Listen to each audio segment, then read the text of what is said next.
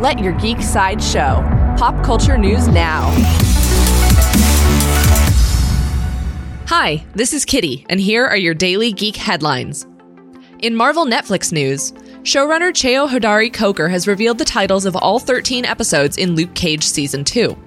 The episode titles are taken from tracks on two albums by Pete Rock and CL Smooth, as hip hop music is an important aspect of the show.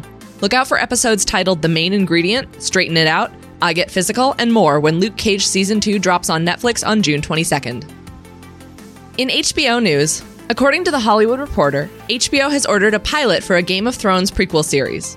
This would be the first of several Game of Thrones prequel concepts developed for HBO, a project that began in 2017.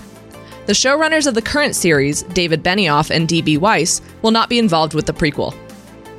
In Lord of the Rings news, according to The Hollywood Reporter, Amazon's upcoming Lord of the Rings television series is set to span five seasons with the streaming platform. This series will function as a prequel to the events of the original film trilogy and will pull from a fuller library of Tolkien's written works. There is no casting or release news for Amazon's Lord of the Rings show just yet.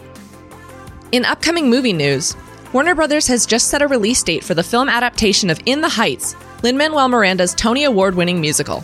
In the Heights tells the story of a bodega owner in Washington Heights who plans to retire after inheriting his grandmother's fortune. The film will open in theaters on June 26, 2020.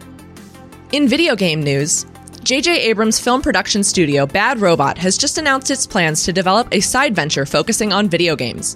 Bad Robot Games intends to develop both indie and AAA games based on the company's cinematic properties, including Lost, Cloverfield, and the modern reboots of Star Trek and Star Wars. There are no specific titles announced just yet. This has been your daily Geek Headlines update. For even more ad free pop culture news and content, visit geeksideshow.com. Thank you for listening, and don't forget to let your geek side show.